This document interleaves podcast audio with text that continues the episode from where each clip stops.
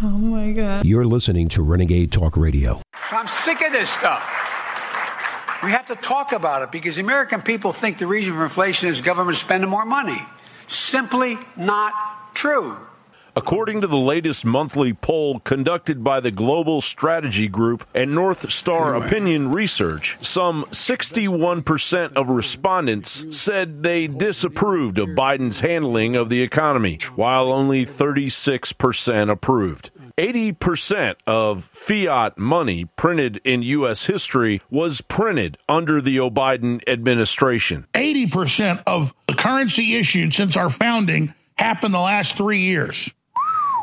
That's a path towards Zimbabwe or Weimar Republic. Add to that looming catastrophe the emergence of BRICS swallowing up half of the world's GDP by 2040. Well, maybe the U.S. will tighten its belt and continue to innovate with American exceptionalism. Not so fast. The idea that um, that is where the O'Biden treason works its magic, shilling for the new world order. The affirmative task we have now is uh, is to actually um, uh, create uh, uh a new world order. According to Biden's executive order on ensuring responsible development of digital assets signed over a year ago, quote, Biden's administration places the highest urgency on research and development efforts into the potential design and deployment options of a United States central bank digital currency. Meanwhile, the flurry of activity towards global digital neo feudalism has been working overtime. On November 8th of this year, the United Nations, the Bill and Melinda Gates Foundation, and partners of the Rockefeller Foundation launched a campaign to put the world on the path to digital ID, digital payments, and data sharing rollouts in 50 countries under a digital public infrastructure by 2028. DPI starts with the following foundational components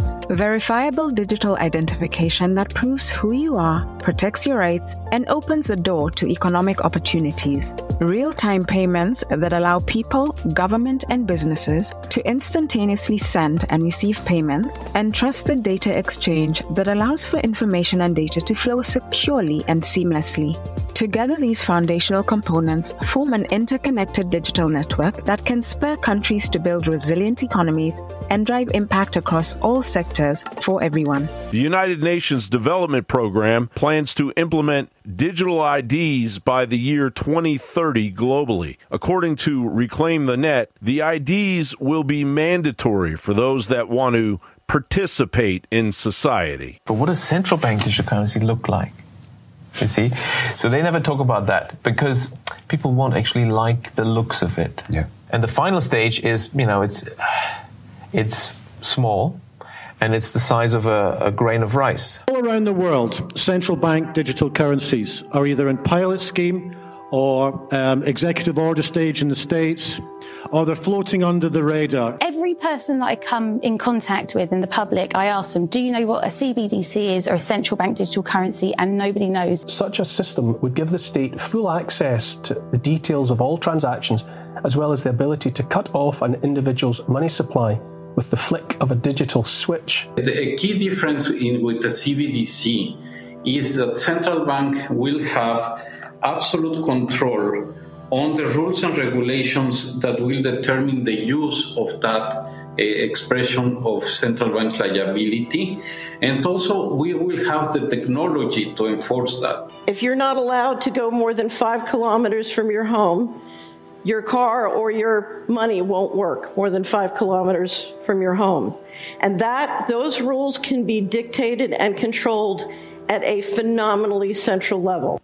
In times of crisis, the role of governments is more important and more relevant than ever. This is their god awful, horrible plan, based on climate pseudoscience and unrelenting, detached, elitist hubris, fueled by eugenics and Luciferian lunacy. A plan that will lead to a national divorce in the United States, untold global starvation, massive uprisings, and ultimately, after great tribulation, the end of the decrepit elite slave master architects and their inheritors who started the whole pointless abomination in the first place.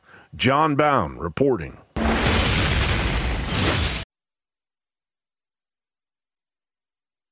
With your host, Chase Geiser. Watch live right now at band.video.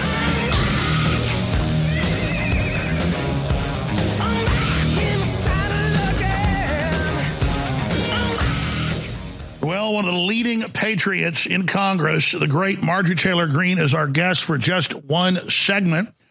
And of course, she brought forward articles of impeachment that narrowly got shot down by traitorous Republicans, eight of them yesterday.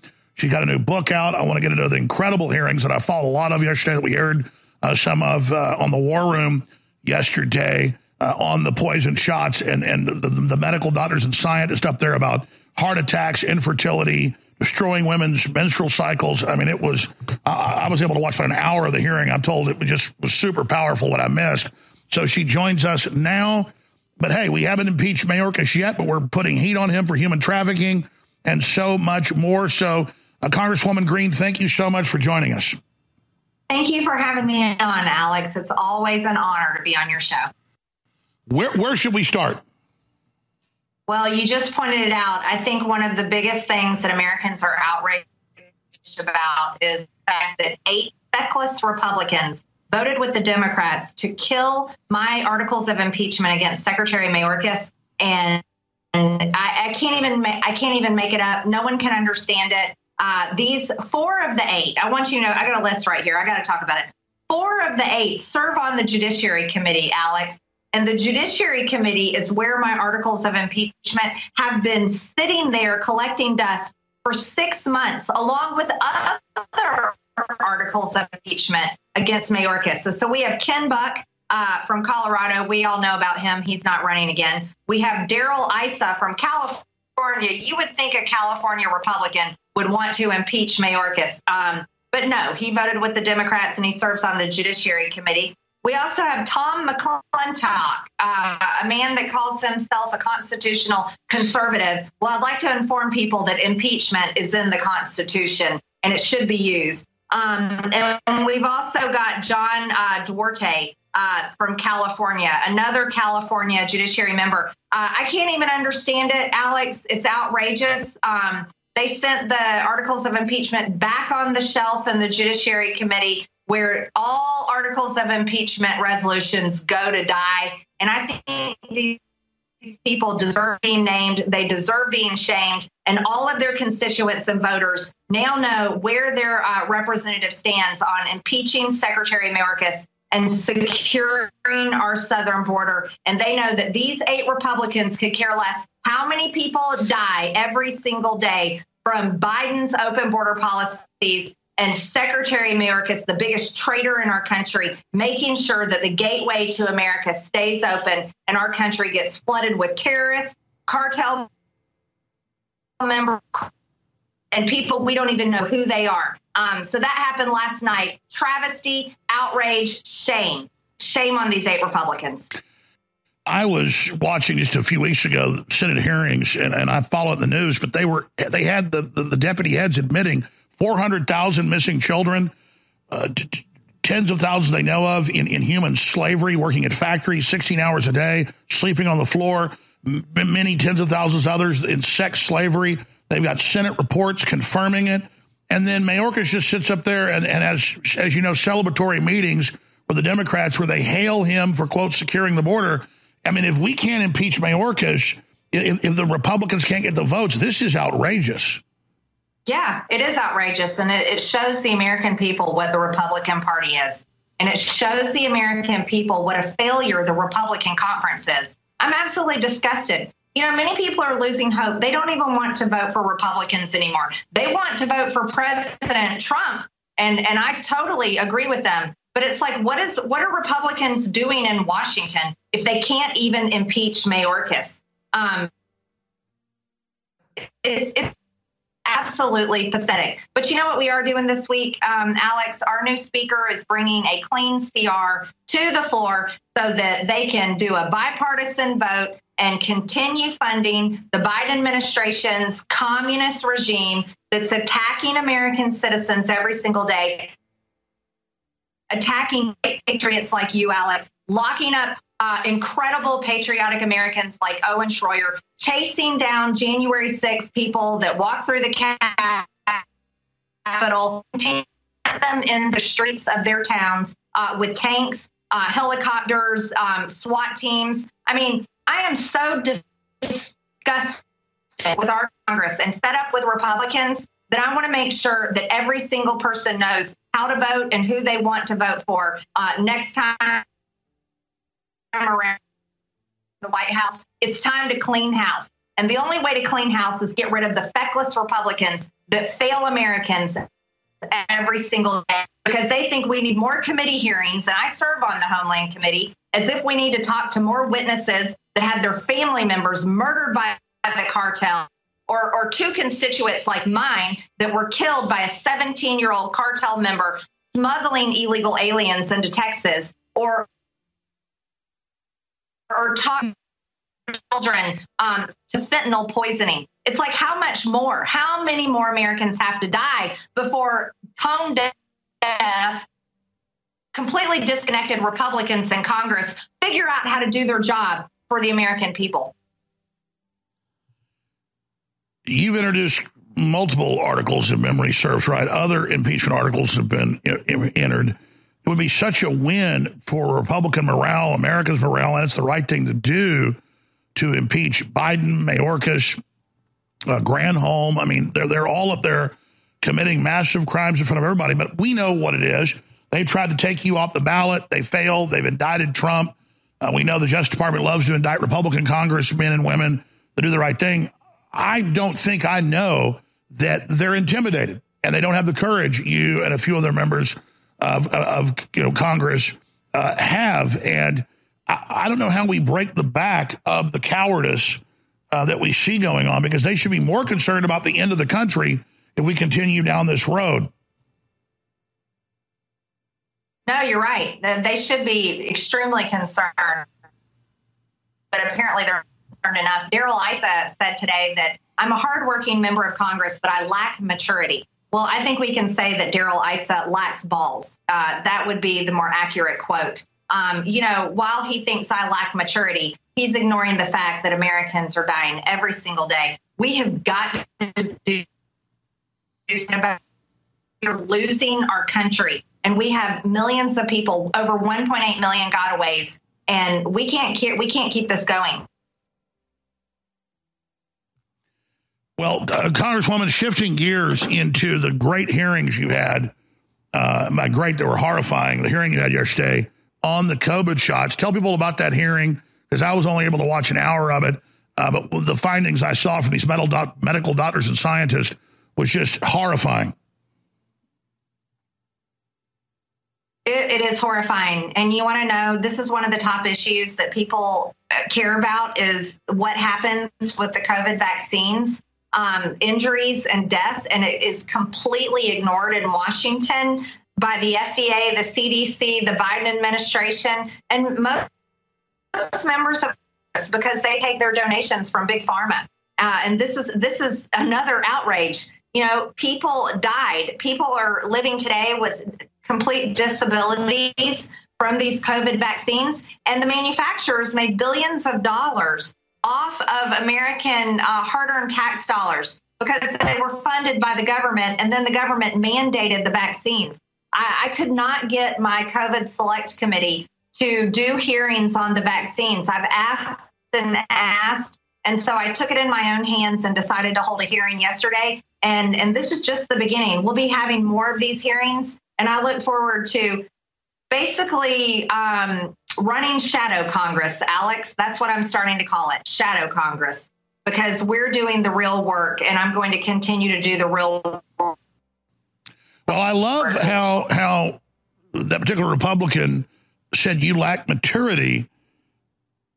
I guess maturity and evil then to to know that Mayorkas has bulldozers in South Texas ramming down barbed wire put up by the governor in Texas, and he's far from perfect, but way better than Mayorkas bulldozers ramming down barbed wire. Literally, they ended the DNA testing, as you know, three months ago, where they could do it in one day to see if somebody was actually a family member when there's no ID. They're giant human trafficking, sex slavery, slave labor trafficking. And then you lack maturity for trying to punish the arrogant head of the agency. Why do you think the globalists are desperately trying to censor everybody? Why are they attacking myself and Donald Trump and Elon Musk and everybody else? Because they can't get through this giant megalomaniacal power grab if we're here exposing them. But we're not just exposing their operation. In my new book, we give you the solutions to build a new, better world, an alternative to Klaus Schwab's You Will Eat the Bugs. This is the Great Awakening the plan to defeat the globalist and launch the second great renaissance. It's a companion to my last book that was a number one worldwide bestseller. And this book is even thicker and even more powerful. Get your copy of The Great Awakening today at InfoWarsStore.com. Either signed as a fundraiser, I thank you for the support, or unsigned. But whatever you do, take action now. We're fighting for you, but we can't keep on if you don't support us. So please get the historic book now. Go now to InfoWarsStore.com and get The Great Awakening. The Great Awakening at InfoWars Store. Please uh, remember, we are listener supported, and we've got something back in stock that everybody needs that is so good to have in your medicine cabinet, supports the broadcast. We've got the best 30 parts per million colloidal silver out there. It's Silver Bullet. It's at InfoWarsStore.com. And you want to support the show, plus have something in your medicine cabinet, have to give to others. It's topical. You can also take it orally.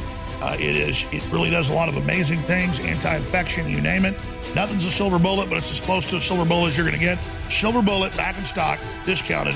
InfoWarsStore.com com, and we also have Brain Force Ultra, the incredible fast-acting nootropic back in stock, 60% off, part of the big sale. The new sale we've got, immune support, organic green fibers, 50% off. Those are both incredible. Vitamin D3 gummies, amazing. Infowarsstore.com or 888-253-3139, 888-253-3139.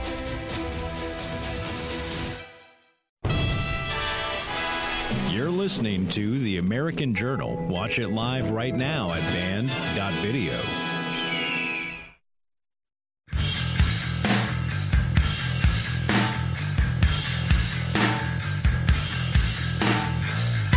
Welcome back to the American Journal, folks. I am Chase Geiser, your host this morning. So much going on as always. People ask me sometimes, how do you do a three hour show five days a week? And I used to wonder the same thing about Harrison when I watched when he was hosting the show. Of course, he'll be back as soon as Owen is back from his federally sponsored vacation.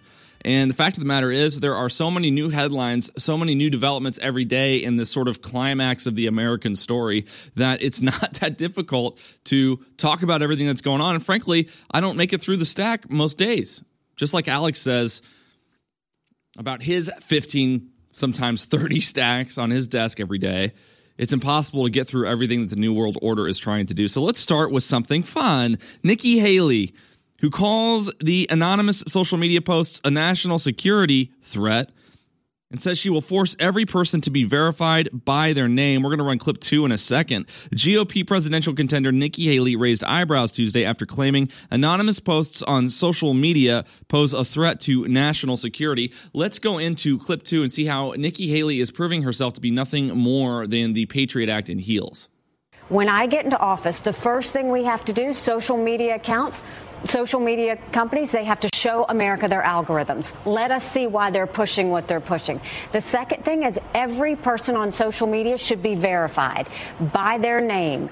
That's, first of all, it's a national security threat. When you do that, all of a sudden people have to stand by what they say. And it gets rid of the Russian bots, the Iranian bots, and the Chinese bots. And then you're going to get some civility when people know their name is next to what they say. Accountability. And they know their pastor and their family members going to see it. It's going to help our kids and it's going to help our country. Mm, accountability, accountability. Whenever I hear the government advocate for something like accountability, it always means that there's going to be some infringement of our rights, that there's going to be some pressure on the American people on behalf of this political class. I frankly feel appalled that we would have a GOP candidate for the president of the United States use such rhetoric it's disgusting to me after everything we've seen from the Patriot Act with the mass surveillance of the American people, with the mass surveillance of conservative candidates by way of unlawful, unfair FISA warrants based off of lies from political opponents. That we would have somebody on our side, allegedly on our side, advocating that there be some sort of surveillance or accountability for the things that we say on social media. Not just because there should be a right to privacy and anonymity on the internet, but because we know that the government can definitely figure out who you are on your Twitter account or on your Facebook or Instagram or YouTube account without you having to show the public your name. So this is basically just a forced doxing. After all, if you know someone's name, you can go to whitepages.com and figure out what their phone number is and what their address is by paying $4.99. So this would publicly reveal who everyone is on the internet, where everyone lives, and how to get in touch with them on the internet. Why would she be advocating for that? What is it that the left or the enemies of America, in her eyes, have said or done on social media that she thinks a measure like this would result in some sort of increase in justice or betterment for the American people? Frankly, the fact of the matter is, it seems to me at least, she's sick and tired of the trolls that are giving her hell on X.com because she's running against President Donald Trump the candidate everybody actually wants. So, out of her bitterness for the fact that she's not going to win this campaign, out of her bitterness for all of the trolls on the internet who have been antagonistic to her in her replies, similar to the replies you see for any DeSantis post, she wants everybody to be doxxed for botting or trolling her because she's just frustrated and can't take the heat. Frankly, I think this is just indicative of being thin skinned. This is the type of weakness that we see from the hypersensitive left constantly, but to see it from her is really, really disappointing. And I saw her speak about 10 years, mm, eight years ago in Nashville, Tennessee. And everyone was so impressed with this darling of the Republican Party, this new star among the, the GOP. But I tell you, if you can't really identify in your mind why it is that you know someone's name in the political sphere, if you can't identify in your mind or explain to yourself how someone came to prominence, the chances are that person came to prominence because of the deep state. If someone just sort of comes out of nowhere, all of a sudden has a massive amount of power and support, oftentimes it seems that the deep state is responsible for that person's rise. It's obvious to me, based off of her comments yesterday, that she knows who her real audience is. It's not the American people, it's not the conservative patriot, your everyday American, your middle class worker, your small business owner. Her audience is the intelligence community. We are seeing our candidates respond to bizarre debate questions with bizarre answers that don't seem at all catered to the interests, needs, or wants of the American people, but instead they seem like the perfect answer for someone running for the intelligence community vote. If I'm working for the CIA or the FBI and I see Nikki Haley say something like that, I'm thinking, oh, that's my girl. That's the candidate that I want to support. They know who's actually calling the shots in this country. They know who they have to win over, and it is only the intelligence community as a faction of the political class. Always seemingly at the expense of the American people. Meanwhile, Israel is getting more ammunition and laser guided missiles from the United States. The U.S. is quietly sending Israel more ammunition and missiles, supplying shells for Apache, Apache gunships, bunker buster munitions. Arms arrive on a near daily basis, according to the Defense Department. This was something that was originally reported sort of quietly. This hush hush funding and arming and supplying of Israel in this conflict. Obviously, Israel has been an ally, at least outwardly, of the United States, basically since its inception in 1948.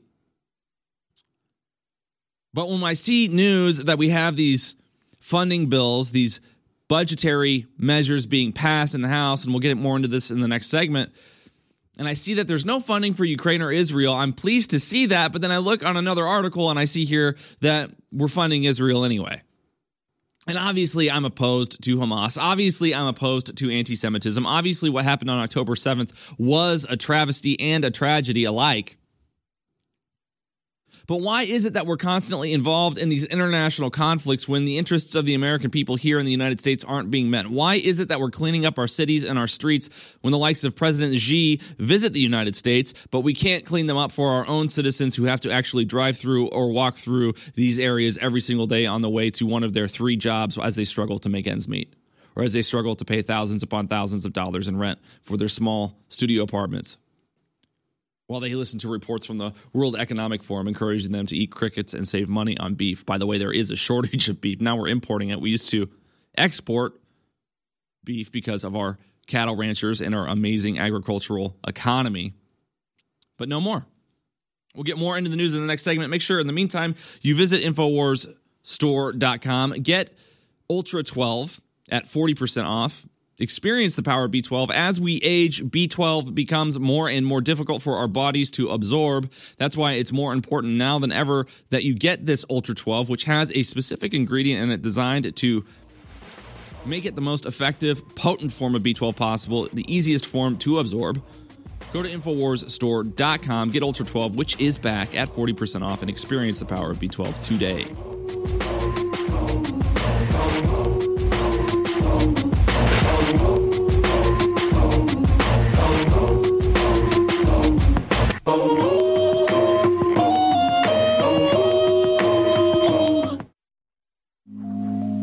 Sleepless nights seem to be a lot more common these days with everything that's going on both at home and the world at large. If you are having trouble getting to that deep sleep we could all use more of, our new sleep support formula, Down and Out, is just the thing. It's our new faster absorbing liquid formula that is specifically designed to help you get the shut eye you deserve. Formulated to improve upon our best selling product, Knockout, with Down and Out, now the herbs and melatonin packed inside are extracted directly into the glycerin solution. So the ingredients are already dissolved into the formula before you even take it. One of the other sleep support herbs included is the passion flower, which was traditionally used by Native Americans like the Cherokees, who used it for its relaxing qualities. Be sure to take this product when you are completely ready for sleep because you will be down and out. Selling out now at InfoWarsStore.com. Infowars.com is tomorrow's news today.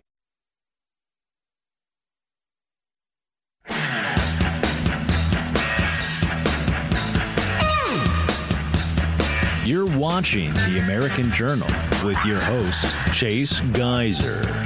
Watch live right now at band.video.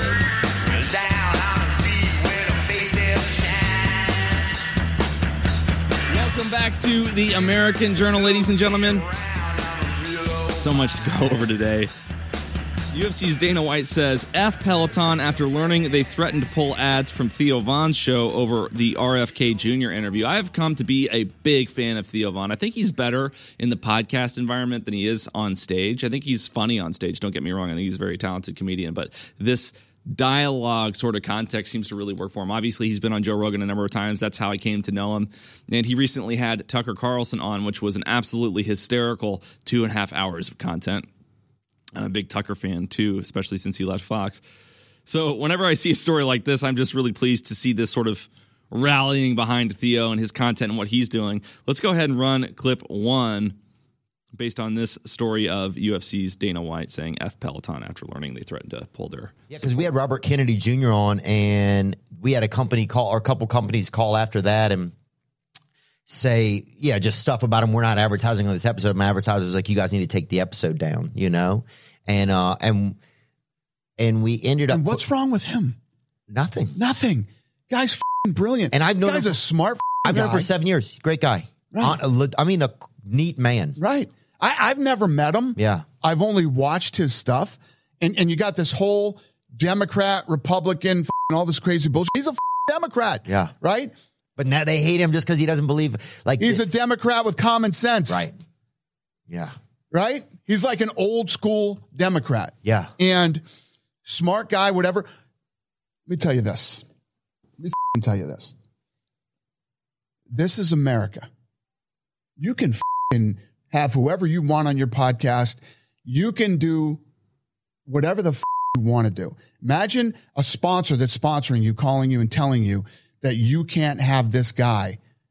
What sponsor did it? Um, Who I, it? I let me think, and I'm not afraid to name them. I don't know if I remember. I really don't. Right. I don't know if I believe you, but okay. That's fair. Um, but I really don't know if I remember. Imagine, and this happened to me too. This this happened to me. I posted a video for Trump, right, mm-hmm. on my personal social media, And one of our big sponsors called and said, take that down. You know what I said? Go f- yourself. Yeah. You vote for whoever you want to vote for, and I'll vote for whoever I want to vote for. That's how this works. I don't even care who you're voting for. It's none of my f- business. Well, f- you. Yeah. Don't ever f- call me and tell me who to vote for. Yeah. Yeah. Yeah, I think a lot of people feel in fear these days, you know? A lot of people feel in fear that if they don't vote for certain people, they're going to lose their jobs. Yeah. I mean, it's Hollywood, for example. Think about how crazy that is. it sounds insane. It sounds just like. well, it'll keep happening unless more people stand up for themselves and give them the f- you response. Speaking of the UFC, a fight did almost break out on the Senate floor the other day in a hearing. Senator Markwayne Mullin and Teamster General President Sean O'Brien challenged each other to a fight during the Senate Help Committee, similar to something we would hear from like a Hamilton and Burr story. Let's go ahead and run clip eight, and then we'll talk a little bit about that. Pretends like he's self made. What a clown. Fraud. Always has been, always will be. Quit the tough guy act in these Senate hearings. You know where to find me. Any place, anytime, cowboy. Sir, this is a time, this is a place. If you want to run your mouth, we can be two consenting adults. We can finish it here. Okay, that's fine. Perfect. You want to do it now? I'd love to do it right now. Well, stand your butt up then. You stand your butt up. Oh, hold on. Big Oh, oh, stop it. Is that your All right. solution? Every Poland. No, no, sit down. Sit down. Okay. You you know, you're a United States Senator. he's gonna take his down. ring off. Okay. Sit down, please. All right. Can I respond? Hold This calls for a Hold it. humanitarian pause. If Hold we on. can, no, I have the he mic. said. I'm sorry. This is Hold what it. he said. You'll have your time. Okay. Can I respond? Oh, no, you can't. this is a hearing. It's easy God for knows the American people Mark have Wade to enough say with those two bouncers sitting for behind Congress. him. Let's not I don't make- like words and You- bullies. Go back to the beginning if you I don't Go like back to the you. beginning. I gotta see the first part again. yeah, those two bouncers sitting behind him. clown. Fraud. Always has been, always will be. Quit the tough guy act in these Senate hearings. You know where to find me. Any place, anytime, cowboy. Sir, this is a time, this is a place. If you want to run your mouth, we can be get your butt up. consenting You get your butt up. Finish it here. Okay, that's Best fine. part. Perfect. You want to do it now? I'd love to do it right now. Well, stand your butt up then. You stand your butt up. Oh, hold on. Oh, oh, stop it. Is that your All right. solution? Every Poland. No, no, sit down. He Sit acts like he's gonna take his you. ring You're off. a He knows United that the States fight's not gonna happen. Sit down. Oh, okay. All right, Sit down, please. yourself. All right. Can I respond? This is just oh. hysterical to me. And later on, I was looking at his tweets because I wanted to try, try to talk to either of these guys. None, none of them had their DMs open on X.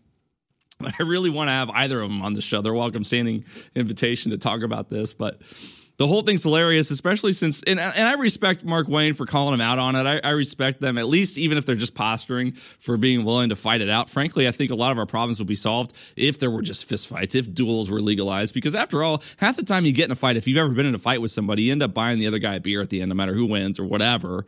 It actually builds like a, a level of respect between men. And it's something that we've outlawed because of toxic masculinity or it's uncivilized or whatever. But it's in our nature, I think, to do this. But it was just so funny because Markwayne, when he was on Twitter yesterday, he's like, Where I come from in Oklahoma, if you talk crap, you back it up. I'm like, who thinks of Oklahoma as being this place where like people talk crap and then back it up? Like when I think of Oklahoma, all I think about is a really bad musical.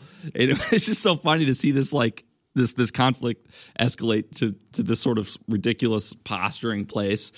But kudos to him for standing up to a Teamster. I mean, after all, Hoffa is the most famous Teamster of all time. Nobody wanted to mess with him. The Teamsters are notorious for being sort of brutal and tough union guys with even mob ties. So kudos to him for standing up to him. Hopefully, they actually do have a consensual duel. They could always come to Tex- Texas, and under Texas Penal Code, I think 2206.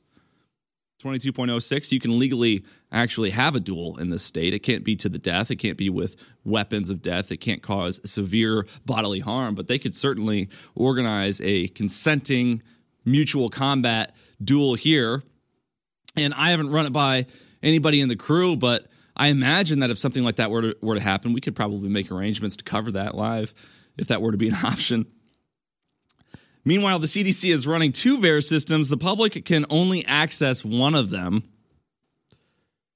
When Dr. Robert Sullivan collapsed on his treadmill three weeks after his second COVID 19 vaccine in early 2021, he fell into a nightmare ordeal that he said exposed glaring deficiencies in the nation's vaccine safety monitoring system. We know that the VAERS reporting is sort of like a self reporting system used to show whether or not vaccines are causing any adverse effects. We know that there were massive amounts of reports throughout the entire pandemic for adverse effects regarding the COVID 19 vaccine. And the establishment came back and said, hey, these are self reported. They're not double blind studies. This isn't really scientific data. This is just sort of useful information that sometimes informs our policy or further investigation. When these massive numbers of adverse effects came back, they said, oh, it's a result of, you know, half the country getting vaccinated and the people that were going to have some sort of a symptom or an adverse effect anyway without getting vaccinated are just associating it with the vaccine because they were vaccinated recently. They're saying it's a correlation is not causation type argument.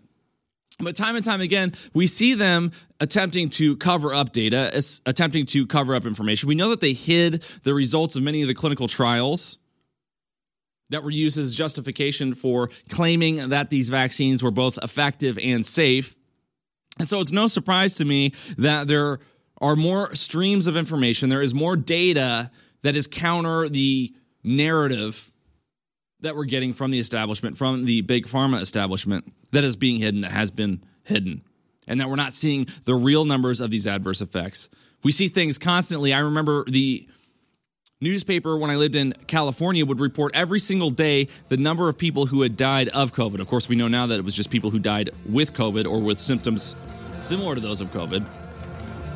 So every day they were happy to tell us how many people were dying of COVID, but then when you try to dig to figure out what's happening with these vaccines, it's almost impossible to find reliable data. When you do find reliable data, they shed doubt on it directly. Stick with us, folks. More on the other side. Visit InfoWarsStore.com and be the reason we're still on the air.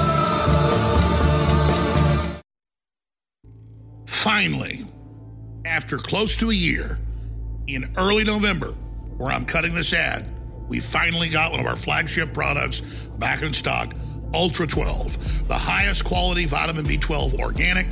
You take it under the tongue so you get better absorption of the body through your blood vessels, and what it does to every system in your body is simply incredible. It's the natural, clean energy, focus, immune system, everything.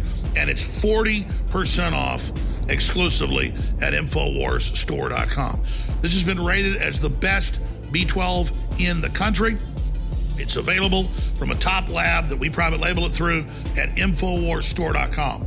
Ultra 12, vitamin B12, taken sublingually, now back in stock at InfoWarsStore.com. Or you can call toll free and order it as well, 888 253 3139. And Ultra 12 funds the InfoWar as well.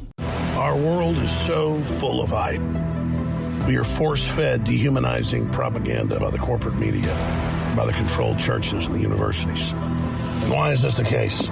Because we innately, by God, have been given the keys to our own minds, our own psyches, our own souls. And by connecting to God, we can empower ourselves and transcend the quote, fallen or sinful state. So the chemicals that we ingest and, and all the things that we try to bring into our bodies to, to, to change who we are are only lowering us. They're only making us more depressed. In the end, they're only making us less fulfilled. It is only by going within and really making that connection to God that we can truly empower ourselves. That's why the globalists bombard us with toxins and chemicals to block us getting the normal vitamins and minerals and trace elements our bodies need to be healthy and to be able to basically reach out beyond the third dimension. And that's where the incredible products come in at InfoWarsStore.com. You're listening to The American Journal. Watch it live right now at band.video.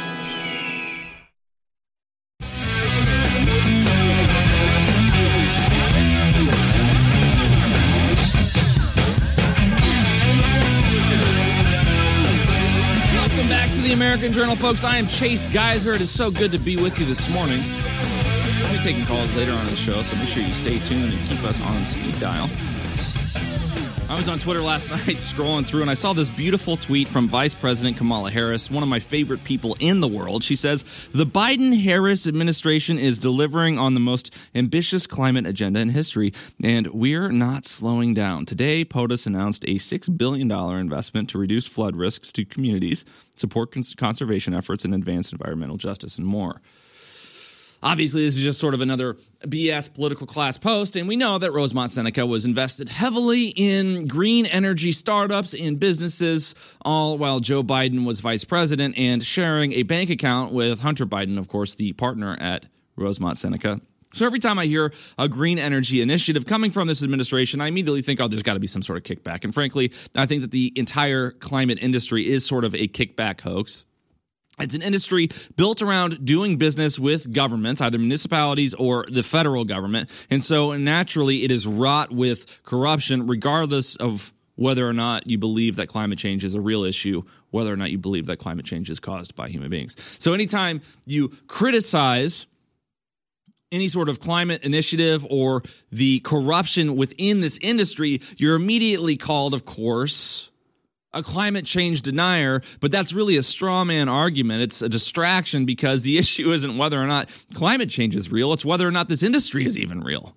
The issue isn't whether or not we believe that we're having a negative impact on our climate or whether we're polluting or increasing the temperature of the planet. That is a moot point in this case because this industry, the problem with it, the criticism of it, is that it rips money from the taxpayer for kickback to our politicians and somehow doesn't seem to even solve any of the problems it purports exist or are so threatening to our existence as a species on the planet. I covered it last week that Greta Thunberg recently deleted a tweet from 2018 where she said that all of humanity would be dead by 2023 if something wasn't done about climate change. So we've seen the lies time and time again, the lies from the likes of Al Gore with an inconvenient truth, where we saw B roll after B roll of flood after flood, where it was claimed that the sea levels would rise so rapidly and all the ice would melt, where polar bear after polar bear were shown struggling on a sheet of ice, as if to say, we melted their entire habitat. None of those predictions seem to have come true. Nothing that has been claimed by this climate initiative, by these climate advocates, has come true. And that's not even to say that it's not true that there's a problem. I'm not even really critical of the notion that we may be having a negative impact on our planet to some extent. I'm just critical of the notion that it's immediately urgent. And I'm also critical of the fact that this entire industry is built around taking money from taxpayers and getting kicked back to our politicians obviously there's incentive to lie about it. There's more incentive to lie about the climate crisis than there is to lie about there not being one.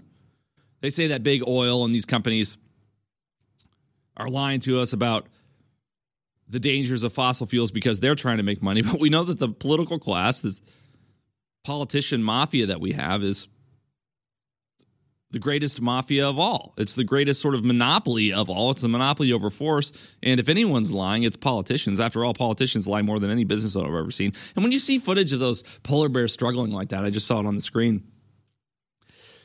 People don't realize that when a predator gets old in nature, it often dies of starvation because it loses the ability to hunt. It's not as fast as it was, it's not as agile as it was. So you can find a picture of a starving polar bear, regardless of whether or not that starvation has anything to do with climate change whatsoever. When you see a hyper skinny polar bear, it's not as if the solution is, oh my God, they, that, that polar bear needs more ice. I mean, ice isn't specifically calorie dense. what, what does the ice actually have to do with whether or not that polar bear star? Are you saying there's no fish for that polar bear? The fact of the matter is, they're taking these shots of nature, these images of nature, and they're sort of mischaracterizing them as a result of something else other than the truth. They're saying the starvation is a result of climate change when it could be just that that bear's old and not catching stuff like it used to, not fast like it used to be. But the reason that this tweet from Vice President Kamala Harris drew my attention is because this is another instance among many instances of the Biden administration being referred to as the Biden Dash Harris administration. And it seemed at first as if this sort of language was being used as like a breaking of the glass ceiling type thing look, it's not just me as the white male. I've also got the person of color female in my administration. It's the Biden Harris administration. It is a partnership. But I, as time goes on, it seems more and more likely to me that the reason that we see this sort of language is because they're trying to set us up psychologically to accept the notion that Harris could be the president before the end of this term. That Vice President Harris could come in and replace Joe Biden as president of the United States before this term is over. That Vice President Harris may indeed be the presidential candidate in 2024. We talk a lot about Michelle Obama, and we talk a lot about Gavin Newsom. Certainly, I think that those two options would probably be better candidates than Kamala Harris. After all, she had abysmal ratings in the polls during the last cycle. But we know that the ratings in the polls don't really matter. We know that Joe Biden didn't campaign at all and still somehow managed to, quote, win. We know that his approval ratings are abysmal. We know that he's lied time and time again. Basically, nobody likes him. He's the most corrupt president that we've had that I can even think of. And so it's quite possible that if the intelligence community is actually what is behind this administration, what is behind Biden's candidacy and now his presidency, that they would see Harris as an extension of Biden. So if Biden ages out because of dementia or corruption or just failure after failure, then they could usher in Harris, and it doesn't really matter whether or not she is well liked by the American people if the views or opinions of the American people don't actually have an impact on outcomes of elections in this country anymore. Why is it that we doubt that they would push Harris so much as if it matters what we think when we're constantly critical of whether or not our elections are even honest? After all, if Trump is convicted and RINOs at the state legislatures get him off of the ballots in the various states, then it would be quite easy for them to usher in a Harris, especially if someone like RFK is splitting the vote against Trump in a disproportionate way. So we'll see what happens in the next year or so. But when I see this Biden Harris language time and time again, it just makes me wonder whether or not our government is going to be pushing her, our intelligence community is going to be pushing her for the president of the United States in 2024. We covered yesterday that President Xi is visiting San Francisco, and officials have been grilled over San Fran's miraculously spotless streets for Xi's visit. But what's more offensive to me is some of the footage that I've seen of the reception of Xi himself yesterday. Let's go ahead and run clips three, four, and five in succession in a minute. With Chinese President Xi Jinping's airplane having touched down in California Tuesday night, the Biden administration is facing questions over the now viral images coming out of San Francisco. As we and others have detailed, the feces encrusted Golden City was miraculously able to clean itself up seemingly overnight. But there's even more in this footage. Go ahead and run three, four, and five.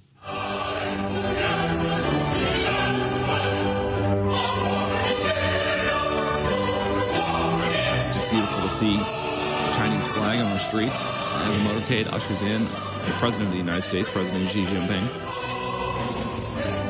No American flags whatsoever to be seen anti Chinese protesters were ushered away from the motorcade, from the scene. So, of course, we don't want to offend the boss.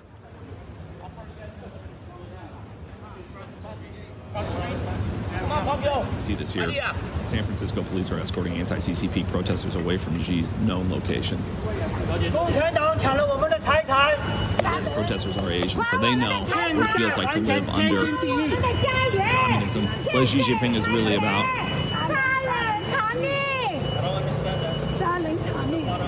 So much for protecting minorities who want to protest tyranny. Nope, not right now.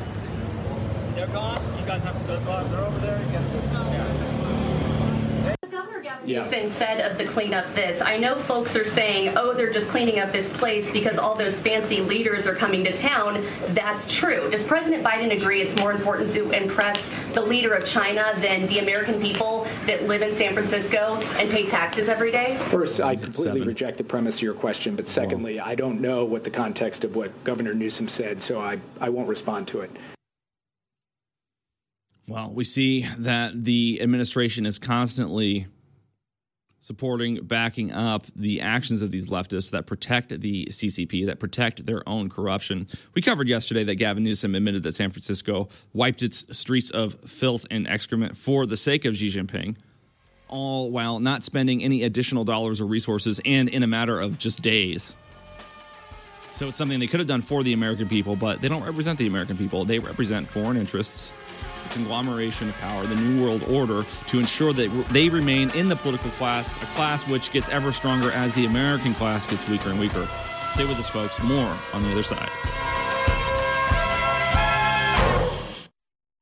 Bodease is back. The ultimate turmeric product on the market has returned to InfoWarsStore.com and is now 25% off for a limited time. Utilized for thousands of years, turmeric is one of the most studied medicinal herbs today. Hundreds of peer reviewed scientific articles are published every year on the chemistry and therapeutic potential of turmeric and its active components. Bodease will reduce inflammation throughout the body, help boost and support flexibility, increase mobility, assist in joint function, bolster your immune system, and so much more.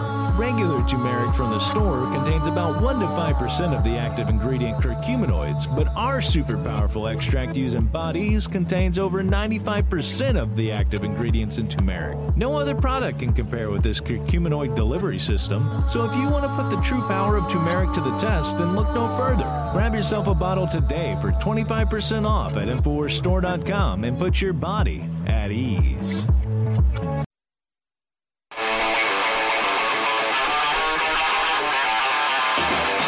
Listening to The American Journal with your host, Chase Geiser. Watch it live right now at band.video. Welcome back to the American Journal, ladies and gentlemen. I am Chase Geiser, your host today. So much going on. Escalating. We see that Israeli politicians demand the West accept Gaza refugees in a new Washington excuse me, Wall Street Journal uh, op ed. The West must accept thousands, if not millions, of Palestinian refugees from Gaza, two Israeli politicians argued in a Wall Street Journal op ed. We saw this article posted. I saw it first from Blake Masters, who's running for Congress now instead of Senate in Arizona. And it just goes to show they want us to take in these refugees because they want to annex Gaza they want total control of the region. They want everybody displaced and moved in sort of like a trail of tear, trail of tears fashion. But when I think about why Jordan and Egypt won't accept these refugees, it's sort of enlightening on this issue. The real reason Jordan and Egypt won't accept these refugees is because they don't want Hamas or terrorists or radicals or extremists bombing Israel from their territory because then it makes Egypt and Jordan look bad. They don't want a war with Israel, so they don't want to import people who are going to bomb Israel from their land. And you can say there's a lot of innocent people in Palestine or in these regions, and, and, that's true. There are a lot of children. Half the population is under the age of 18. There's a lot of young folks in these regions that are innocent. You can't choose where you're born. But the fact of the matter is that 52% of Palestinians voted for Hamas in the last time Hamas actually held an election, which I think was around 2006. And so a large portion of these people, even the innocent people who aren't directly involved in Hamas operations or in terrorist activities, are certainly supportive of terrorism. We've covered the Pew research on this very show. A majority of people in the region do support suicide bombing, sometimes as a legitimate method of political protest or action. And so, if Jordan and Egypt don't want these people in their countries because they don't want them bombing and terrorizing Israel and making them look bad, then why is it that the United States should then import these people here to our territory? Is it because the international community and our own government, for that matter, doesn't really care whether or not terrorists bomb or terrorize our people? As long as Israel isn't being hit, it's okay if innocent people are dying, because after all, the stabilization of Israel is more important than the stabilization of the United States in terms of this conflict that we have with China, this economic conflict.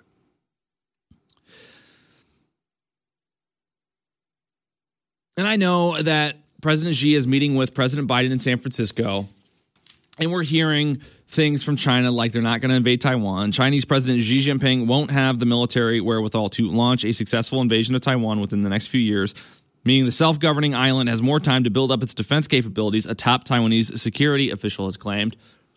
But frankly, I find that hard to believe because I think that as soon as this conflict in Ukraine is over, China's going to have the necessary independence from the United States to annex Taiwan entirely. And that will be the escalation of World War III. If, if, World War III started with this conflict in Ukraine, it'll certainly manifest in like a Pearl Harbor level event when Taiwan is seized by China.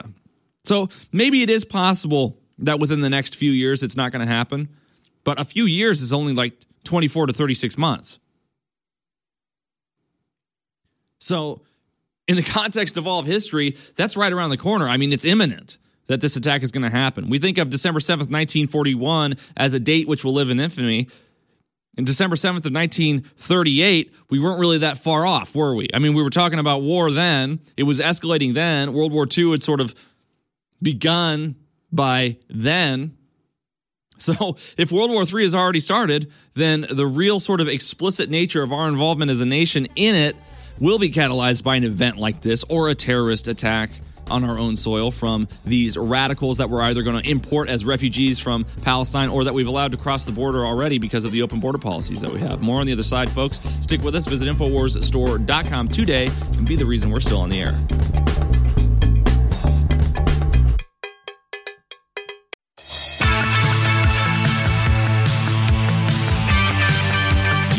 Watching The American Journal with your host, Chase Geiser. Watch live right now at band.video.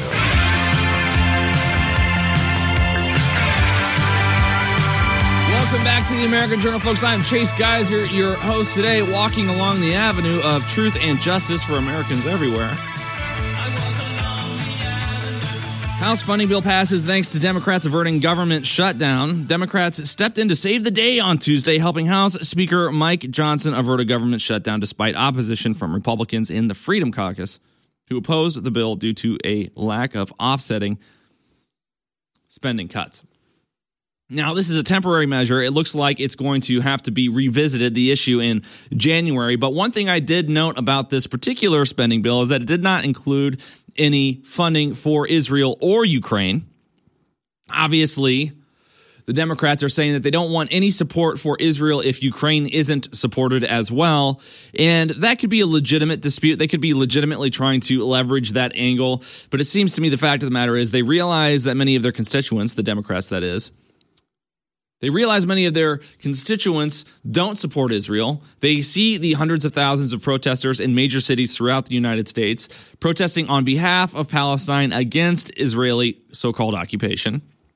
And they're doing anything they can to sort of neglect supporting Israel. And frankly, I'm fine with the United States not supporting any nation, whether it's an ally or an enemy, not supporting any terrorist community or sect financially especially given we know that Americans are struggling so badly here in the United States. All of the conflicts that we've been in since World War II basically have been as a result of our sort of meddling in international affairs, our status as the world's police. We've taken on the responsibility of being the world's global reserve currency. And as a result of that, we found ourselves in conflict after conflict overseas Iraq, Afghanistan, Korea, Vietnam. Desert Storm, Libya. We installed the Shah in Iran in 79. And every time we get involved, we create more enemies. Similar to how every time Israel kills an innocent person in Gaza or the West Bank, either on purpose or on accident, let's just assume it's on accident, given the benefit of the doubt here. That creates another terrorist. They are catalyzing a generation of terrorists. If not everyone in these Palestinian regions hates Israel now or before, than they certainly do now and certainly will in the future. There is another generation of radicals against Jews being born, being fostered by this conflict. And the same thing happens to the United States. Osama bin Laden didn't just come flying out of the sky, no pun intended, genuinely, no pun intended. That was a dynamic that we created because of our involvement, because of our funding and support of radicalism or Sharia law in the region over the years because we thought that replacing governments with new governments was something that was going to be conducive to our foreign policy and our success in the long term. When the fact of the matter is, we destabilized a region. And when you destabilize a region, you create a vacuum, and that vacuum is filled with whatever is quickest or speediest at getting to power. Oftentimes, the means to power, the means to a speedy acquisition of power, is a certain level of violence or injustice or audacity. And so, those who come to power in destabilized regions are often the likes of warlords or terrorists or people without consciences or psychopaths.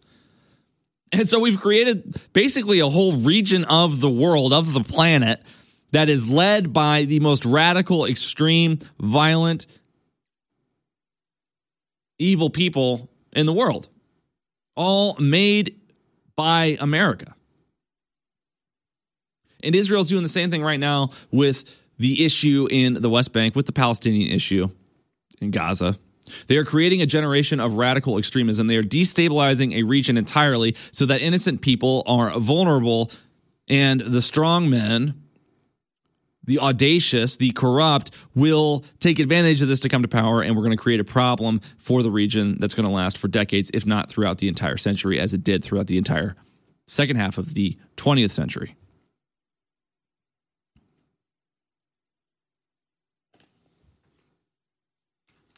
So, what are we going to do about it? I'm pleased to see that we're not funding these wars, but we know that next year these legislators that we have, these leaders that we have, these politicians that we call our representatives are going to find a way to fund these conflicts. We know that there's a black budget that allows the arming of Israel, regardless of whether or not there's any funding measures passed in Congress. We know that the last time we were in a war that was actually voted on by Congress was quite some time ago. I mean, even the Vietnam War itself, where over 60,000 Americans were killed and were drafted, I don't believe there was ever an official declaration of war. So we've gotten to a place as a nation where we can have these international conflicts, and there's not really any need for the support of the American people in order to do so. There's not really any representation. I mean, our founding fathers basically revolted in this country on the premise of no taxation without representation. But what about the idea of no, no, no war without representation. No annexation without representation.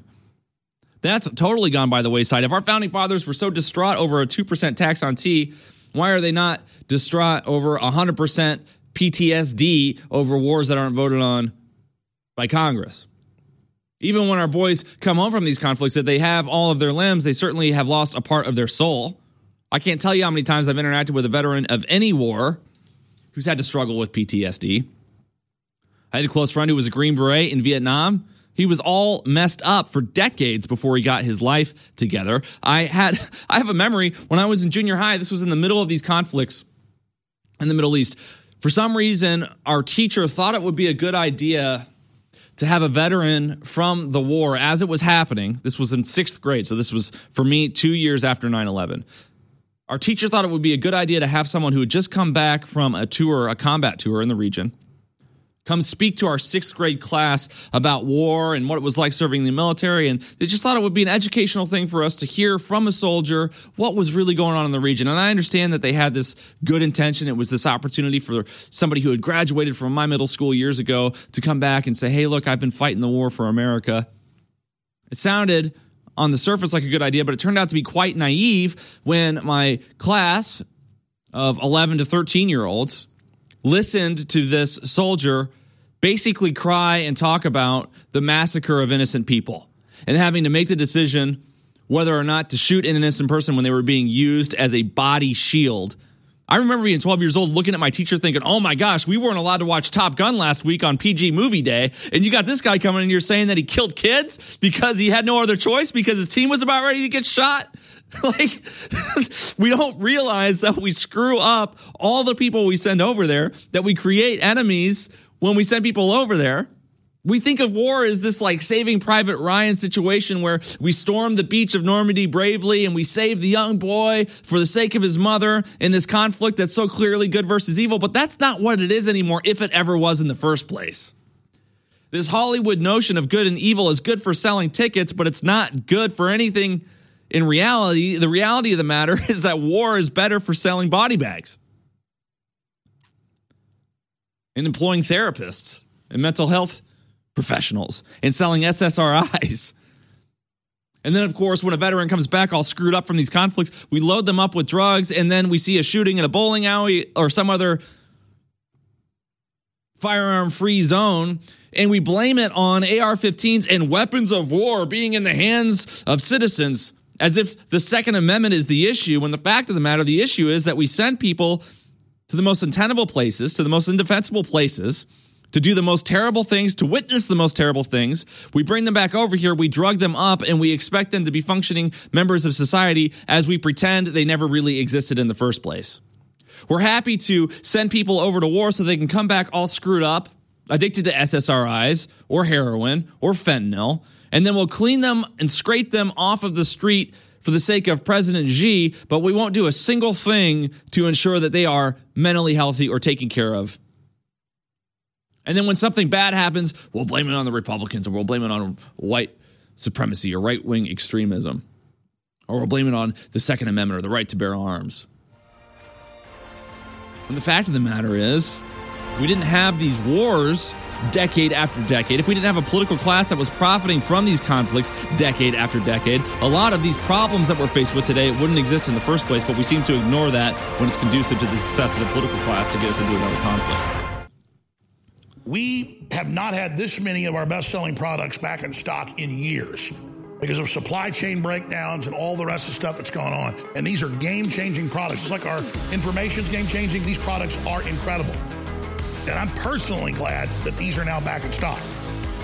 All three of the InfoWars Platinum flagship products that have been sold out for months are now back in stock, but a very limited run because we only had a budget to get three or 4,000 bottles of each one of these. Think we got 4,000 bottles of the HGH Max Boost that people love so much. We've got about 4,000 bottles of 1776 testosterone boost that just came in. And we've got about 3,000 bottles of Pain MD, incredible natural pain reliever situation. All three of these are back in stock and they're incredible and they fund our operation at InfoWarsStore.com.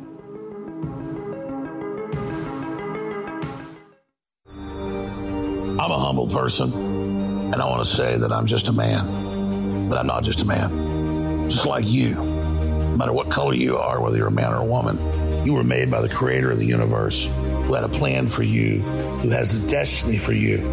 That's why the system hates you and fears you, and that's why they hate me. It's because the spirit I carry is one of justice and truth and courage and honor and will and love. My friends, the enemy's coming after me not because I'm a loser, but because I'm a winner. They're coming after you, not because you're a bad person, because you're a good person, because you love God and God loves you. And so I signed up for this. I signed up for this fight. And I'm not a victim, I'm an overcomer. But I can't fight this fight without you. And That's why I want you always to remember that I appreciate you and I thank you because InfoWars is your fight. InfoWars is your baby. It's the thing you built. We did this together. So God bless you all. Let's keep fighting listening to The American Journal. Watch it live right now at band.video.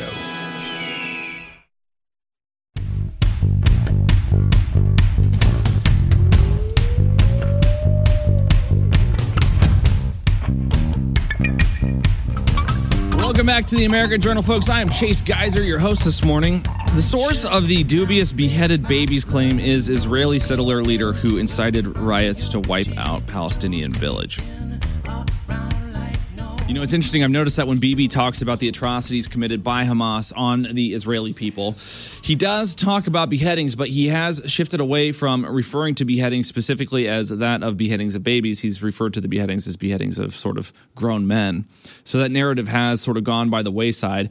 Obviously, the original reports of the 40 beheaded babies are still quite dubious. It doesn't seem so coincidental that 40 beheaded babies lines up with the 40 babies thrown out of the incubators in Kuwait, which we know was sort of a psyop to get us involved in that conflict those many years ago when that witness was prepared by a politician in the region.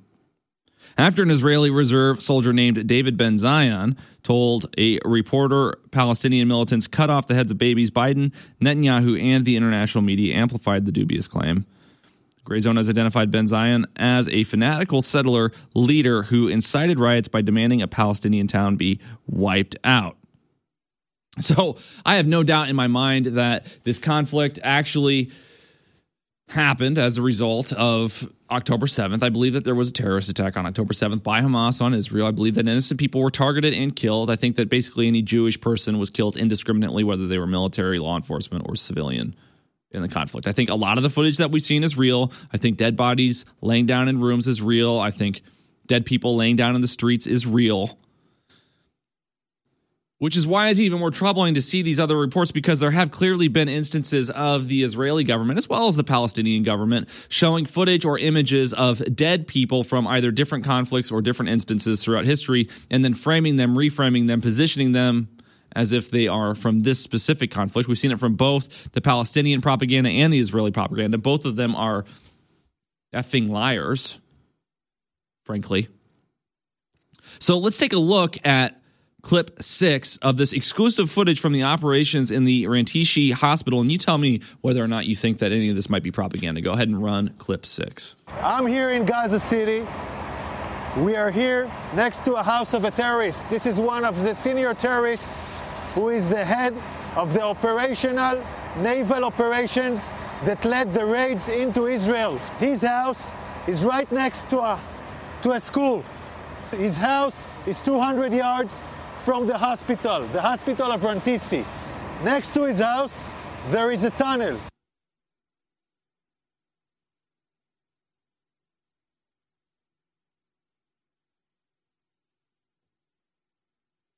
So it looks like they are crawling now through this to show tunnel. you an operational tunnel. And the, tunnel, apparently is going to go to this hospital. So they're trying to claim that panels, Hamas is the operating electricity goes here, and it goes down out of this hospital. The tunnel. Now sort of a the justification, apparently, for going through the the, hospital in a military the operation. tunnel is let down more than 20 meters down. The rowboat found a door, a door that is bulletproof. It's uh, it's explosives proof, so it looks like a hard evidence, a clear evidence that the hospital direction is connected. This is a cover tunnel. It's part of the same floor and it slides down here. So it's a cover tunnel so nobody can find it. This is Rantisi Hospital. Showing footage of the hospital off in the distance. And this is the and it's feasible place where I how close you they the are to the hospital that the tunnel would be able to lead directly to the basement of it. This it. is the back side of the hospital. Hamas used this hospital. Tonight we have entered into this building. I will show you the evidence. Let's enter into the hospital. We're now entering into the area of the hospital where we had uh, found the evidence. Uh, this operation was conducted by uh, Israeli Special Unit, the Israeli Navy SEALs. This is still an operation that is conducting, and I'm showing you the first evidence to see. So he's walking through. Everything looks blacked out. We are now we are now in the area of the basement of the hospital. I want to show you a room where we found all the gear, the operational gear of Hamas. Hamas is using hospitals, like we showed the evidence in Shifa Hospital. In other hospital, we are now seeing it in live in Rantisi Hospital. An operation still conducting right now. Look at what Hamas is holding inside the hospital. I want you to understand this kind of gear There's tons of military equipment laying on the floor here. major Looks like grenades and small arms. These are explosives. These are vests, vests with explosives. Yeah, it's a body vest for terrorists to explode on forces, among hospitals, among patients. Notably on the wall here in this room is Kalashnikovs. some art And that makes makes it seem like it was a room where People children would have been. RPGs from hospitals. This is Hamas firing RPGs for hospitals. The world has to understand who is Israel fighting against. We are now in the basement, and in this basement we found a motorcycle. They were all used in the massacre of the 7th of October. They even have bullets in this motorcycle. So they came back from the massacre on the 7th of October into Rantisi Hospital with hostages on a motorcycle. We're still researching this. Yards from here, we find the chair. A woman, clothes, and a rope. So a rope next to the legs. They're saying that the hostages were taken back to this hospital. They're showing you evidence that people were there, that the motorcycles or equipment that was used in the It's a attack on the baby 7th is there. It's a And it could all be true. It could also all very well be staged. There's just no way to know. I mean, this is the nature of war. We're in this conflict and everything is dark. The truth is hidden by both sides. We know both sides have lied about the extent of what was going on before. Obviously, Israel has come under fire, for lack of a better term, for bombing of hospitals in the region. For days, they warned the hospital they were going to bomb it. It got bombed. Then they said they didn't do it. Now they're saying this hospital was actually a headquarters for Hamas operations as sort of a justification to clear it out. So, what are we supposed to believe? And I'm not an anti Semitic person. I don't have a problem with Jewish people at all. I'm not a sympathizer of Hamas. I hate terrorism. And I frankly just don't even like the religion of Islam at all. People can call me Islamophobic all day for saying that. But the fact of the matter is, anybody who isn't a practicing Muslim, by definition, is Islamophobic. Let me give you an example. If you ask anyone in the world who is not Muslim, who accuses you of being Islamophobic, why they are not themselves a Muslim, they will struggle to find a response that doesn't sound anti Islam or Islamophobic. I mean, think about it. If I were to ask somebody, if, you, if I were to ask anybody, why are you not a Muslim? The only logical answer that we would arrive at through a little So- Socratic dialogue would be that they either believe Muhammad was insane or Muhammad was a liar. None of them deny that he married a nine year old at one point in time, though he didn't manifest the marriage, so to speak, until that woman was 12 or 14 years old. But that's really the only response. I mean, if you believe that Muhammad was telling the truth, was really the prophet, then of course you would become a Muslim. I mean, that would be the true religion then. So if you're not a Muslim, it's because you don't believe he was the prophet, which means it's either made up, a lie, or he was insane. So how do you get more Islamophobic than to say that their sacred prophet is insane or a liar? So I'm not on either side in this conflict. I'm on the side of America, folks. More on the other side. Finally, after close to a year, in early November, where I'm cutting this ad, we finally got one of our flagship products back in stock Ultra 12, the highest quality vitamin B12 organic. You take it under the tongue so you get better absorption into the body through your blood vessels, and what it does to every system in your body is simply incredible. It's the natural, clean energy, focus, immune system, everything. And it's 40% off exclusively at InfoWarsStore.com.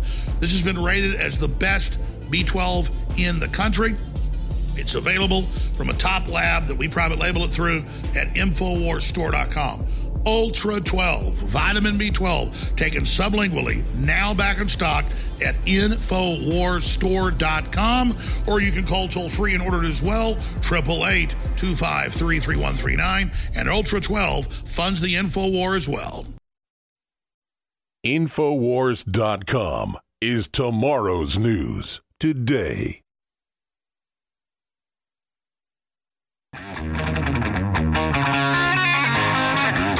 You're tuned in to the American Journal with your host, Chase Geiser. Watch it live right now at band.video. Welcome back to the American Journal, folks. I am Chase Geiser, your host today. We'll be taking calls pretty soon. I think you might recall a couple of months ago, Alex Jones predicted that they were going to sort of usher in a new response to different variants of COVID, that mask mandates would come back, that he had an informant from the TSA or something of that nature. And then we saw massive reporting suggesting that that escalation was indeed going to happen, but there was so much pushback because he predicted it even just hours before this push began that we didn't really see it play out as a result of our reporting here on this network. But we're starting to see the international community usher these things in. We're starting to see evidence that there actually might be another attempt to escalate these measures throughout the world, to put us in another lockdown, to mask us up and vax us up again, especially in the context of this election cycle happening in 2024. I want to play clip nine on the rise of COVID again in Australia because I think it might be a little bit of a foreshadowing to what we may expect in 2024 here, given that we have this election cycle coming up and the last lockdown, the last time of these shutdowns, policies, masks, and pandemic responses was so effective at keeping Trump out of office for a second term that maybe they'll try to do it again. Let's go ahead and run clip nine. COVID cases are on the rise again, with Australia now entering its eighth wave of the virus in the lead up to Christmas. It's already caused havoc on an East Coast cruise where passengers copped a double whammy with a gastro outbreak as well. No pleasure cruise. The Grand Princess edging its way into Adelaide after navigating a twin storm of illness, a dual outbreak of COVID and gastro. Princess Line did try, but there was sickness on board. Keeping unwell passengers in their rooms for days, major pressure on its onboard medical services. They did three deep cleans during the cruise.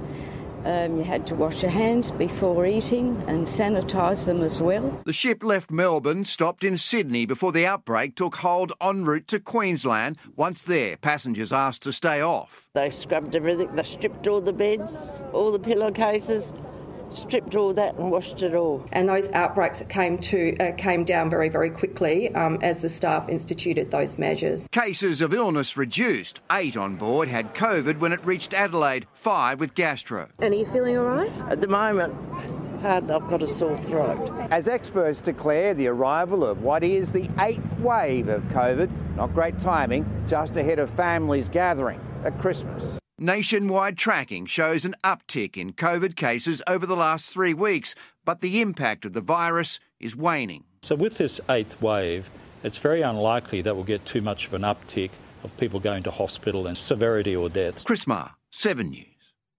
Wow. Wow. Just fascinating to see. There's still this terror mongering around this virus, of which I still know no one who died. But this sort of reporting is always a foreshadowing because this is how we are prepped psychologically to receive new mandates, to receive new lockdowns, new restrictions, new violations of our rights. They always start with these little stories of a virus here, an outbreak here. And they always seem to test it in an election cycle, whether it's the swine flu or whether it's an Ebola outbreak or whether it's this COVID pandemic that we just went through, it seems like every time there's this new virus or this new variant or this new issue coming to the fore, that it's during an election cycle, they always want to stoke the fear. They always want to ramp up the intensity and anxiety of the population because when we are feel fearful, when we are anxious, that of course is when we give up all of our rights. UK government proposals would allow it to mass surveil all users of an internet service within a specific time frame. So not only are they ramping up the fear and probably trying to position another pandemic wave for their political agenda, but they're also ramping up overseas the likes of which we've seen from Hochul just the other day here in the United States, the surveillance of internet activity. The UK government has presented draft amendments to the Investigatory Powers Act, IPA, otherwise known as Snoopers Charter, a highly controversial piece of legislation allowing for wide scale spying by intelligence agencies. The plan now is to specify that the authorities have the right to carry out mass surveillance of an internet service within a specific time frame and do so dragnet style by spying on all users of that service during a given time. So there you have it. This is it, folks.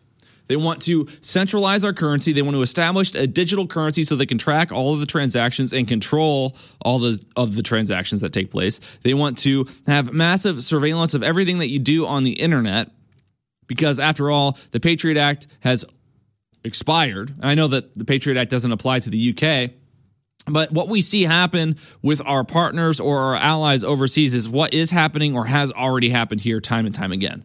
So when we see the UK ramp these things up, when we see Australia ramp these things up, it seems to me to be a response or a proactive approach to the terrorism that these regions are about ready to face over the next year. We know that because of the European Union, because of the globalization of Europe, the lack of national sovereignty in Europe, that these European nations have been forced to take refugees against their will. We've seen hundreds of thousands of people marching in London, Paris, and other major municipalities throughout Europe. We've seen that these refugees have come in and basically invaded these countries without assimilating to their culture, thereby shifting the entire political and cultural climate and dynamic in the regions. Now we see that our border has been open. 10 million people have crossed since the onset of the Biden administration. We see that there are calls in the Wall Street Journal for the United States to take in as many as millions of Palestinian refugees, while hundreds of thousands of people protest in our streets, some of them right here in Texas just days ago, on behalf of terrorist communities, on behalf of Hamas. And so, if we have this vulnerability, if our intelligence community knows that those who are not friendly to the nations they inhabit inhabit those nations, then they would want to set up massive surveillance. They do want to monitor all activity on the internet because, after all, domestic terrorism is the greatest threat to national security this nation has ever faced. It's right wing extremism, isn't it? It's anti Semitism, isn't it? Well, no, it's actually the fact that none of these countries have borders anymore because they've been forced to compromise their sovereignty and their values for the sake of an international agenda, a globalist agenda, a conglomeration of all political power among the political elite worldwide. So they're going to ramp up the surveillance. They're going to control and understand who's going to c- commit terrorist activities, and they're going to allow these terrorist activities to happen to ensure that the international community can rally around World War III because it's in the economic interests of the world that the United States and its dollar remain the global reserve currency throughout the 21st century. Of course, in order to do that, you have to force it with military might because our currency is a fiat currency, not based on any real value, but just military leverage throughout the world. It's why we've been the world's police for the last 50, 60, or 70 years.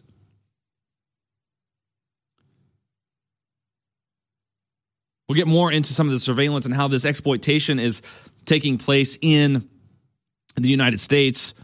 Some new reporting coming out about some data harvesting that's occurring among the political class by the political class of the American people. In the meantime, make sure you visit InfoWarsStore.com. Get Ultra 12, which is back in stock at 40% off. Experience the power of B12.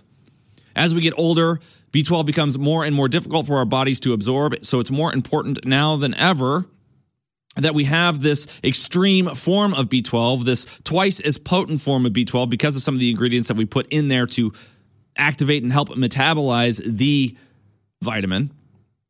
All sorts of health benefits come from having the right amount of vitamin B12. It's particularly important in the wintertime when we don't have access to the sun like we normally do.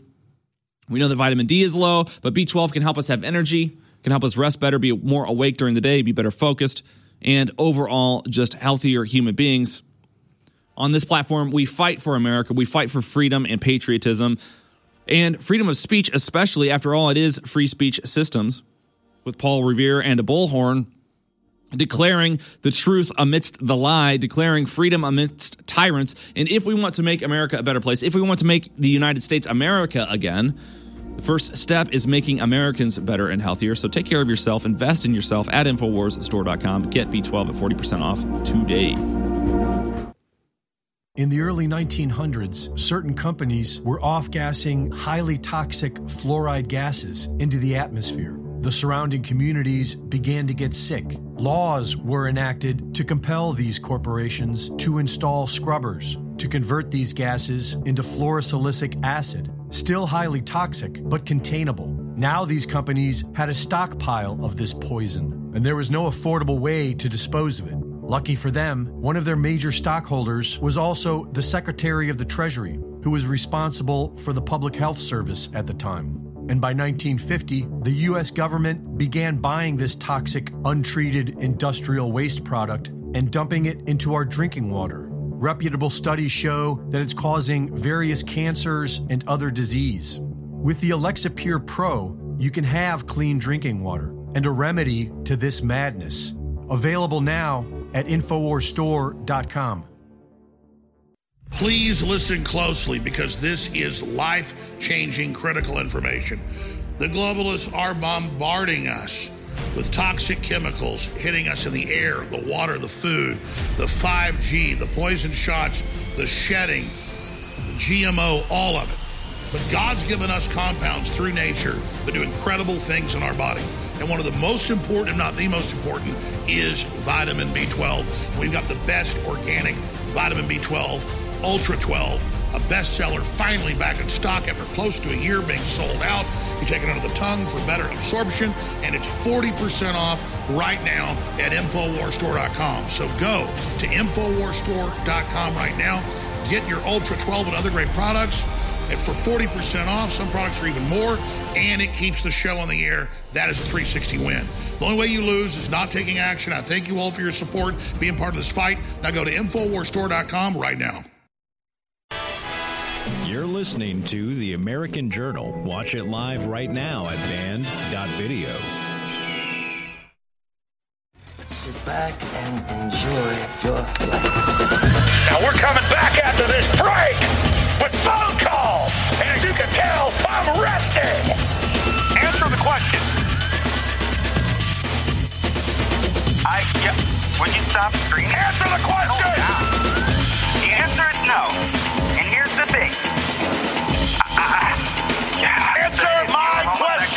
Authoritarian. We're in.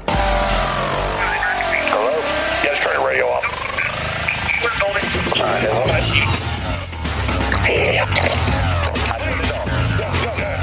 Hello, yeah, turn the radio off.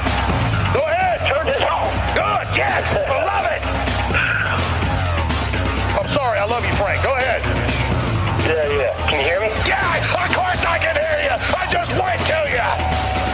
877 789 2539. Welcome back to the American Journal, folks. I am Chase Geiser, your host today. Make sure you call in 877 789 2539. I will be taking your calls throughout the third hour. A couple more stories I want to cover while the crew screens some of these calls coming in. Some great stories from Infowars.com. We, the exploited, the U.S. government buys and sells its citizens for profit and power. Americans have become easy prey for hackers, scammers, snitches, spies, and con artists. This article goes on to say that if you have been to a political rally, a town hall, or just fit a demographic a campaign is after, chances are good that your movements are being tracked with unnerving accuracy by data vendors on the payroll of campaigns. Basically, we know that everything you do on the internet is tracked by somebody. But it's just sort of now that we're getting to this point where the government has really started to exploit that data in an explicit way. We know that the government has sort of covertly monitored our actions ever since the onset of the Patriot Act after 9 11. But now we're seeing it really happen in an explicit way by campaigns and government agencies themselves. On a daily basis, Americans have been made to relinquish the most intimate details of who we are, our biological makeup, our genetic blueprints, and our biometrics, facial characteristics and structure, fingerprints, iris scans, etc., in order to navigate an increasingly technologically enabled world. I don't know if you guys have ever looked into what the technology is behind the face scans on your face that unlock your phone, but it is alarming. So, have you ever noticed that whether you grow a beard or whether you're wearing your glasses or whether you're not wearing your glasses, your phone still seems to successfully unlock? How is it that when your face actually looks different or as we age, our phones still recognize our face as it changes or if it's in a different environment or if we have a different outfit on? Well, the fact of the matter is because every like 30 seconds or so, your phone does a random facial scan. If you actually look on your phone, you'll see that there's a camera. Let's see, I'll just put my phone here. There's a camera, and the next to the camera, there's a little sort of light dot. And so you can buy these covers that cover up your phone camera so that people can't watch what you're doing, but it often doesn't cover up that infrared dot that's actually doing the face scan.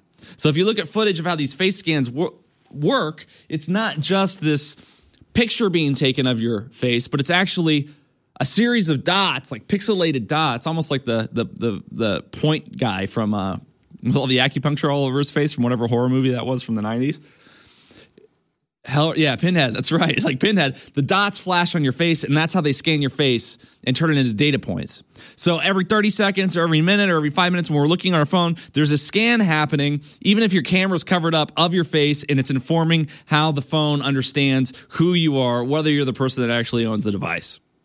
And social media companies can use this data, this technology, to actually monitor our facial expressions, our eye movement, as we scroll through TikTok videos or Instagram reels or YouTube shorts to determine what content we like in order to inform the algorithm to ensure that they show us the stickiest content the most often so that we stay on the platforms for as long as possible and then consequently they can monetize advertisers more. The more users stay on these platforms, the more money that they can make off of the advertisers because there's more ad placements being seen making impressions.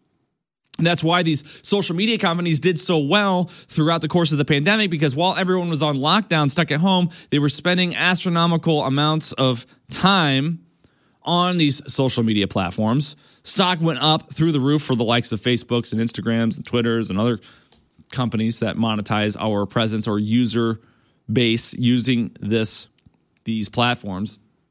And then, of course, after the pandemic was over, they had mass layoffs because everybody went back to work, or most people went back to work and weren't using social media in the same way that they were using it during the pandemic. So, this data is being stored and it's for sale. They can sell it to any third party, whether you want to run an email campaign to anybody with an insurance license for whatever reason, or you want to run a campaign to people within a certain socioeconomic status for real estate poaching. Whatever you want to do, you can buy this data from third party vendors. And it's not just a list of names and email addresses of random people, but you can basically niche down the data on a list that you want based on any parameters you want. So I want I want people who drive a Jeep and are small business owners likely to vote for conservatives in Utah, but not affiliated with the Church of the Latter day Saints. You can niche down and buy a list like that. And campaigns have figured that out. The government has figured that out. And they're purchasing this data and tracking it. Community purchase data can reveal sensitive and intimate information about the personal attributes, private behavior, social connections, and speech of U.S. persons and non U.S. persons. It can be misused to pry into private lives, ruin reputations, and cause emotional distress and threaten the safety of individuals, even subject to appropriate controls. CAI this is commercially available information, can increase the power of the government's ability to peer into private lives to levels that may exceed our constitutional traditions or other social expectations. So we see that this data, it's too late. I mean, the, the, the gate is open. We can't become private again. Now it's broken. Pandora's box is open. We can't become anonymous anymore unless we just like buy all new devices and get completely off of the grid and even so, that would be difficult because of all the technology. I mean, we know that the government can even activate the microphone on your phone if your phone is turned off. If your battery is dead, your microphone is still picking up whatever sound is happening in the room. If you go into a SCIF, you can't bring a device in even if the battery is removed because the technology is frankly there for all of that information to be taken. So even if you think that you're safe and you get all new devices and you have all anonymous accounts and you turn off all the cameras, there's definitely a device in your home that's picking up everything you say, whether it's your smart TV, whether it's your refrigerator for that matter, or your car when you get in your car, recording everything through the steering wheel microphone that's typically supposed to be used for Bluetooth. This is the future. The future is a future in which there is no privacy. And even if the laws protect your privacy, it could just be covertly violated by the intelligence community because we know that there's no checks and balances for this fourth branch of government. And they don't even want your data. Now we're seeing reports that they want your blood and DNA itself. I know many people have been reluctant to do DNA tests like 23andMe, which are a lot of fun, frankly, to see where your DNA comes from, what your real heritage is, whether or not you may have a brother or a sister that you didn't know about. I've heard stories of that among personal acquaintances. But now they want your blood itself. It doesn't matter if you sign up for 23andMe, they're actually stealing the data of your newborns, according to a new report here. New Jersey is sued for secretly harvesting blood from newborns without consent from the parents. The Institute for Justice, IJ, has filed a lawsuit against the state of New Jersey alleging that a secret government program is allowing for the harvesting and saving of newborn blood without the knowledge or consent of the baby's parents, this for up to 23 years. So, whenever a child is born in New Jersey, the state government can collect and use DNA from the blood samples for any reason without informed consent from parents, according to the IJ. According to the IJ, the state of New Jersey can do pretty much anything it wants with newborn blood for 23 years, including selling it to third parties, giving it to law enforcement without a warrant, or even selling it to the Pentagon to create a registry, as previously happened in Texas. Quote, parents should not have to worry if the state is going to use the blood it said it was taking from their baby to test for diseases for other unrelated purposes. So they don't just want your data. They don't just want your vote. They don't just want your tax dollars. They want your blood itself. So when people make fun of Alex Jones for saying these people are demonic vampires, it's actually true. They're actually sucking the blood, the life force out of you, and they're using it to perpetuate their deep state sort of new world order surveillance. And the thing is, if they have this DNA, what does that mean in 20 years when your baby grows up and they need a patsy for a crime and the state has your DNA or your kid's DNA? What if they want to blame a crime that your son or your daughter didn't commit on them? And they have the DNA data to do it. They can plant the DNA. They can create the fake hair, the fake molecules to put on a crime scene. And then all of a sudden you're faced with a conviction because the DNA evidence is in for a crime that you didn't commit, all because the state, without your consent, took and stored your DNA data at your birth. They don't want to just issue a social security card to you at birth anymore so they can monitor you. They want to also take that which is yours more than anything else, your very the very code that is your makeup, the very code that God made you with, so they can use it against you down the road. Stay with us more on the other side. We have not had this many of our best selling products back in stock in years because of supply chain breakdowns and all the rest of the stuff that's going on. And these are game changing products. Just like our information's game changing, these products are incredible. And I'm personally glad that these are now back in stock. All three of the InfoWars Platinum flagship products that have been sold out for months are now back in stock, but a very limited run because we only had a budget to get three or 4,000 bottles of each one of these. I think we got 4,000 bottles of the HGH Max Boost that people love so much. We've got about 4,000 bottles of 1776 testosterone boost that just came in. And we've got about 3,000 bottles of Pain MD, incredible natural pain reliever situation. All three of these are back in stock and they're incredible and they fund our operation at InfoWarsStore.com.